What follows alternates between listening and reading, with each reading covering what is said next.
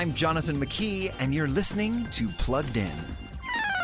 The creatures known as Digimon, aka Digital Monsters, have shown up in manga, comics, and T V shows. They've been virtual pets, movie stars, and part of numerous video games as well, like Digimon Survive, a new game rated teen and available on most platforms.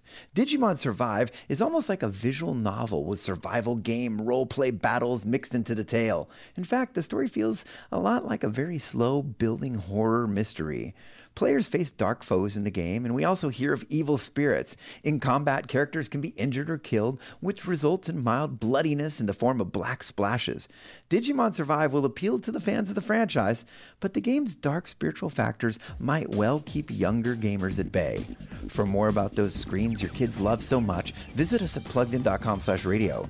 I'm Jonathan McKee, author of Parenting Generation Screen, with focus on the families plugged in.